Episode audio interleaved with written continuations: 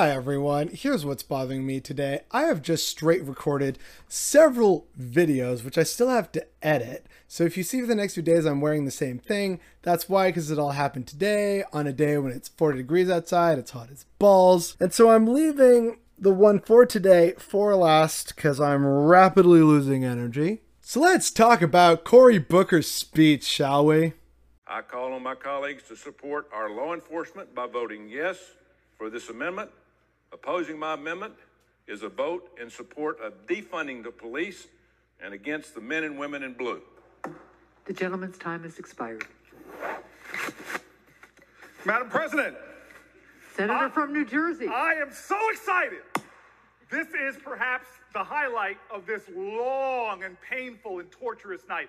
This is a gift. If it wasn't complete abdication of Senate procedures and, and, and esteem, I would walk over there and hug my colleague from Alabama. And I will tell you right now, thank God, because there's some people who have said that they're members of this deliberative body that want to defund the police, to my horror. And now this senator has given us the gift that finally, once and for all, we can put to bed this scurrilous accusation that somebody in this great esteemed body would want to defund the police.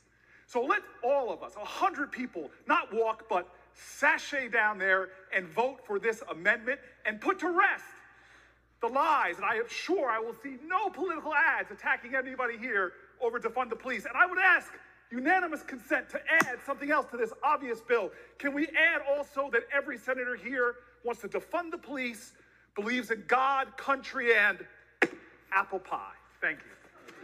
So, for context, that is Senator Cory Booker, a black man, supporting an amendment to punish localities that defund the police. Every single Democrat in the Senate, along with every single Republican, voted to punish localities and municipalities that decide to defund the police. The Democrats are better. They're on our side and will take a knee and wear kente cloth for George Floyd. I'm so fucking exhausted by this shit, man.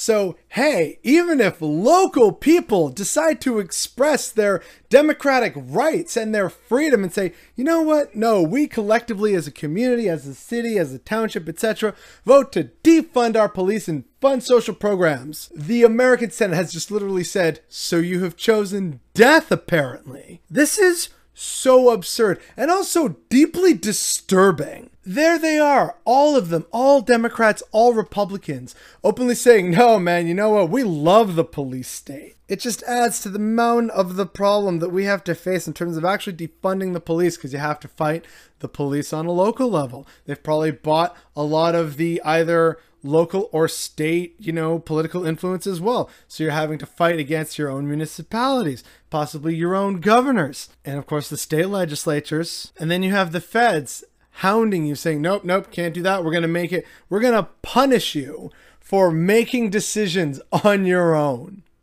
America, land of the free. But it's especially damning that Cory Booker, who, you know, is someone who you would think would very much understand why people would want to defund the police. Now, I get why there are people who don't want to defund the police because they don't fully understand the concept and they're understandably nervous about what that looks like.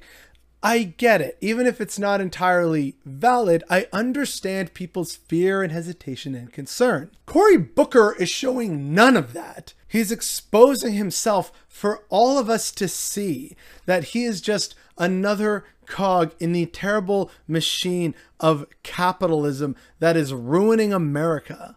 He doesn't care about his constituents and the violence from the police they face. He's basically said as much here. And so again, it goes back to, you know, in a political sense, maybe a third party is viable, or maybe the Democrats need to pull a Tea Party and maybe need to just carve out a niche space for themselves within the Democratic Party. But it's just so unfortunate to see, you know? A black man in the halls of power defending the institution that, if given the chance, would absolutely brutalize him. And there he is, no calm and casual. He's like joking around. It's weirdly horrifying. And it's also horrifying that the party that loves to be performative and get on a knee and wear kente cloth and, you know, put out banners and paint crosswalks that say Black Lives Matter while they refuse to do anything to actually improve very real black lives. That's what's bothering me today.